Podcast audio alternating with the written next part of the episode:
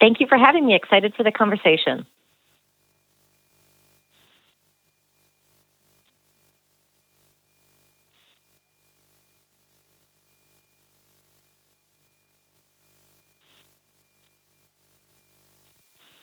Sure. So PAVE is Partners for Automated Vehicle Education, and we started in the U.S.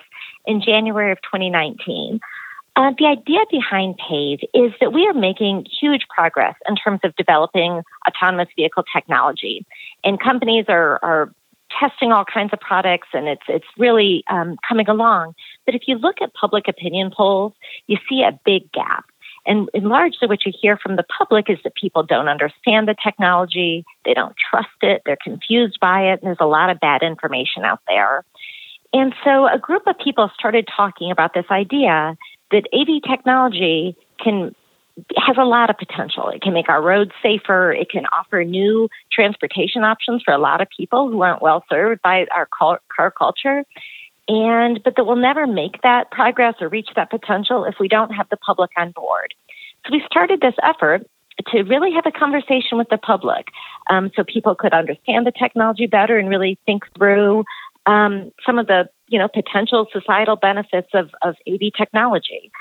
Um, so we operated in the U.S. for a couple years, and then we got a grant from Transport Canada to start a chapter there to really expand this conversation um, to, with, to the Canadian public. So we are launching PAVE Canada, um, just launched in early February. So we're really excited to grow in Canada and, and keep the conversation going with the Canadian public.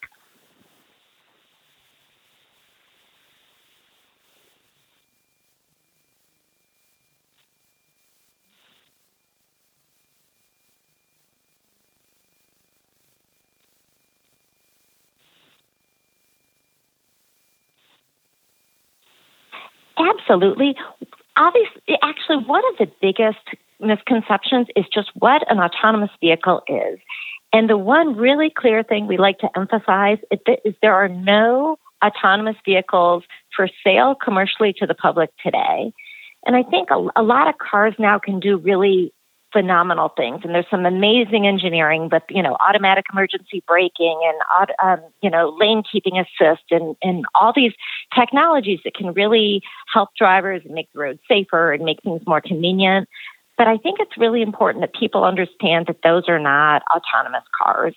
Um, and that's important for two reasons. One is the obvious safety. If people think a car can drive itself when the car is really not intended to drive itself, you know, people put too much reliance on it, and that's what leads to crashes and injuries and fatalities. Um, so it's really important that people understand that no matter how cool your car is right now, it absolutely always requires an attentive driver who can take over at any moment. So so strangely, one of our big priorities is kind of helping people understand what is on the roads today and then what's not on the roads today.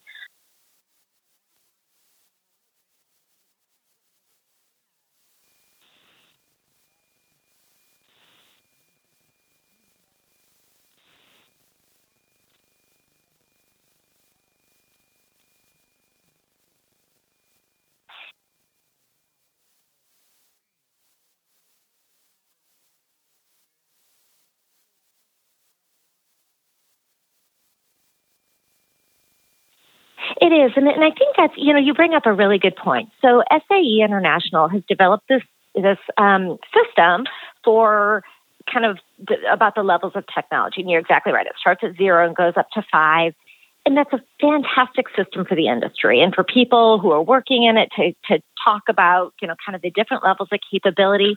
But it's it's also a really complex system, and I don't think we're ever going to get to the point that just every person on the street is going to be able to you know, refer to levels of cars or understand what that means. Um, so I think for the public's consumption, we really need to make it a binary, like really make it clear. Cars today require a driver, period, no matter how awesome your car is or what cool advanced things it can do. And we are working on cars for the future that won't require a human driver, that, that may well be able to do all this um, functioning themselves. But I think it's really important for people to understand that black and white distinction.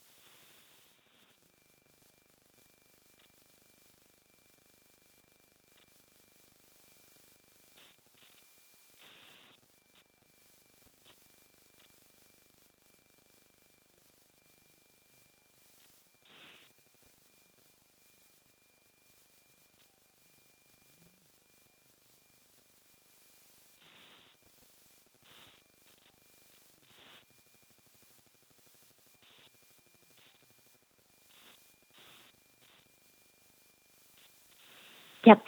So Okay, and, and how I answer that question is I want to point out that autonomous vehicle technology can look like a lot of different things. And, and you're right. So, level five, which is an abs, a car that 100% drives itself, can go anywhere that's not um, confined to any geographic domain, is a long ways off. Um, however, this technology is also being used in a lot of different ways. Um, and some of that includes, I mean, even other industries. So, agriculture, for example, is using a lot of um, automated technology now. Um, there are a lot of um, autonomous vehicle technologies that are used, for example, in um, uh, you know, in, in, kind of like buses and shuttles in, in fixed domains, like in airports and around college campuses. And those kinds of things exist now. We also have trucks that are hauling freight that are being used um, in different capacities. Um, we also do have a lot of AV companies that are testing seats, fleets in a city. So um, Waymo in Chandler, Arizona, in the U.S. has you know fleets of cars that are that people can hire commercially. Um, so, and then also there are these, you know, delivery bots that people are saying that can bring pizza or packages to your door.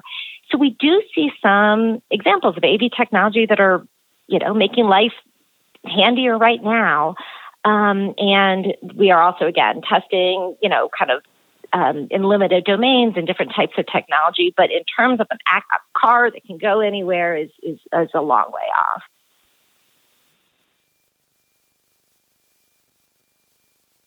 Mm-hmm.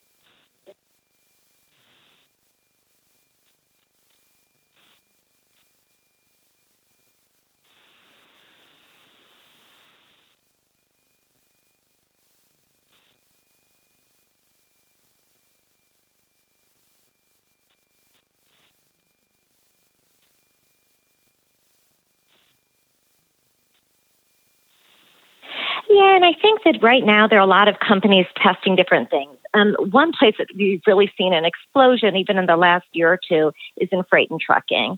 And I think a lot of people um, think that that offers great opportunity. And, you know, it's different ways. Some of it's like the middle mile, some of it's mostly highway, you know, kind of the, the you know, stretches on long straight roads. Um, you know, mining and other industries, also in defense, certainly there are a lot of applications being used. Um, a lot of companies are testing in cities. Um, a lot of um, public sector entities are, are trying to integrate AV technology into existing public transit systems. So I think it could look a lot of different ways. You know, there, there are certainly efforts being made in all of these areas, and which kind of becomes public first, it's hard to guess. But um, it's exciting to see all the progress that's being made.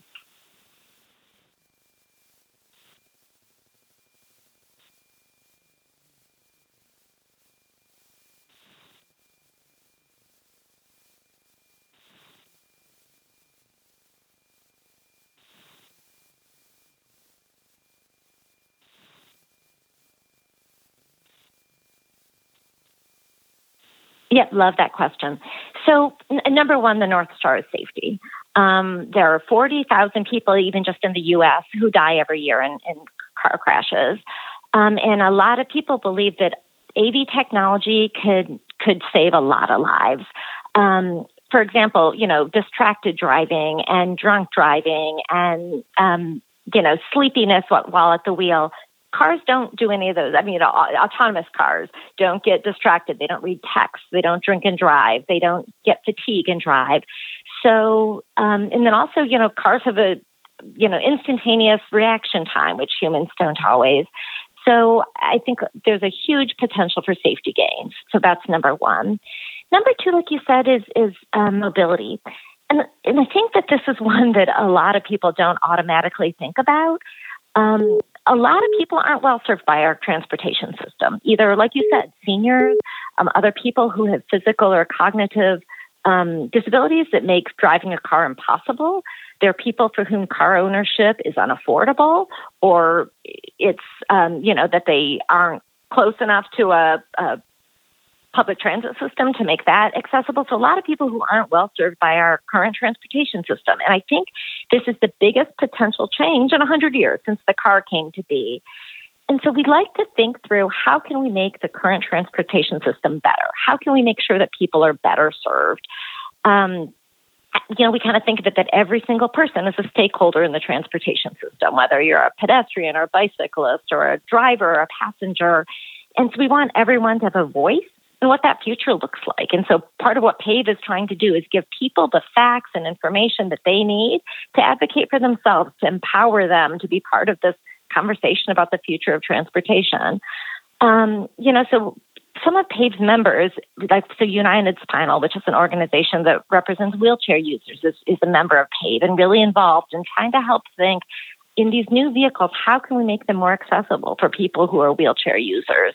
Um, you know, the National Federation of the Blind is one of our members. Again, how can we make these new vehicles um, more operable for, for people with um, you know vision impairments like you mentioned seniors um, you know i had a dad that died of Alzheimer's and, and we had to take his keys away long before his death. And having a new transportation system for him that could take him to medical appointments would have been life changing.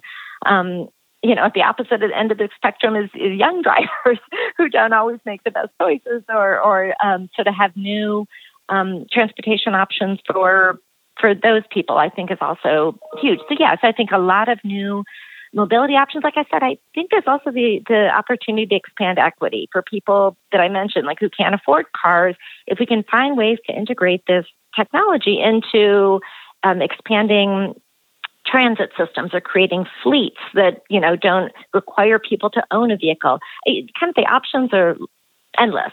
Um, so I think mobility is another one. Um, like I said, equity.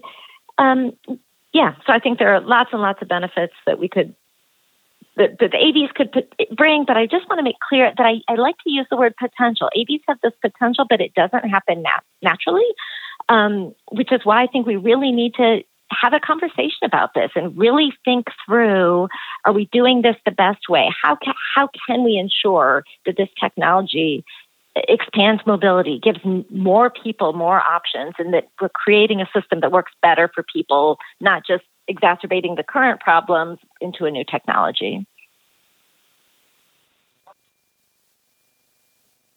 Mm-hmm.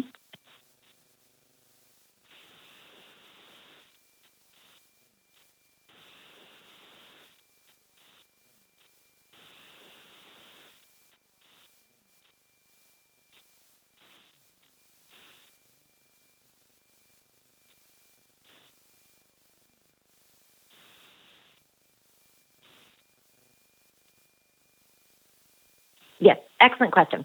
So there are not currently internationally harmonized rules or regulations specific to autonomous vehicles, but there actually really aren't federal re- regulations specific to AVs either in the US or Canada yet either. Um, so, but again, going back to our conversation a few minutes ago, we have to think about the state of technology. So there really aren't fully autonomous vehicles it, when, like when you said level five, like the cars that can go anywhere, do anything yet. All of the cars that are being tested now, um, even the autonomous vehicles that are being tested, are what we call SAE level four, which means they operate in a limited domain. Um, some of those limit, limited domains are really small, like a college campus, and sometimes they're big and complex, like a city, but they are all limited. So for the near term, um, you know, unless an AV developer sets up a deployment that straddles the border, um, harmonization really isn't an immediate issue. Clearly, once we get to the point that cars are level five that really can operate fully autonomously and that can go in, into an unlimited domain, we really need to think about that and we'll take on more urgency. But we're, we're a long ways off from that at this point.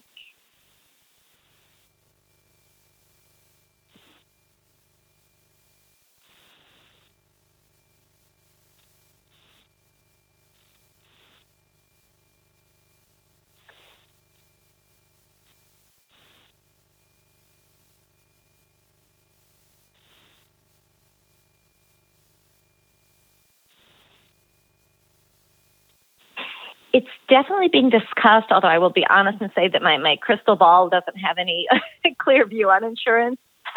um, insurance and legal liability are really complex for AVs. As, as you answer, there are a lot of potential people who could be uh, you know, responsible and, and what that looks like long term is, is really complicated. Um, so yeah, how that plays out in the real world of insurance and reinsurance and regulation and, you know, both criminal and civil liability um, is a, is a complex issue, and it's something that there right now there are a lot of ongoing conversations between stakeholders.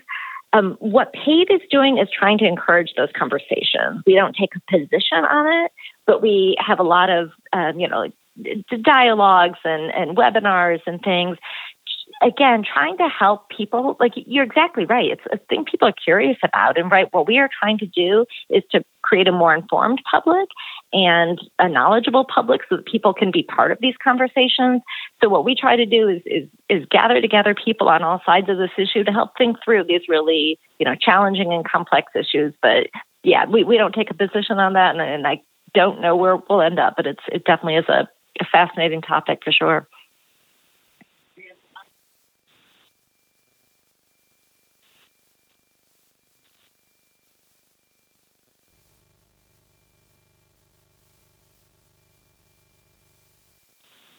Thanks, Greg. It's great to be with you. I'd like to take this opportunity to thank Tara for being my guest today. If you'd like to be a guest on the show, have a suggestion, or simply want to comment, email me at glayson at autonews.com. And remember, you can listen to all our previous podcasts on Spotify, iTunes, and Google Play, or on our website. Just click the podcast tab at the top of the homepage. That does it for this episode of the Automotive News Canada podcast. We hope you'll join us next time.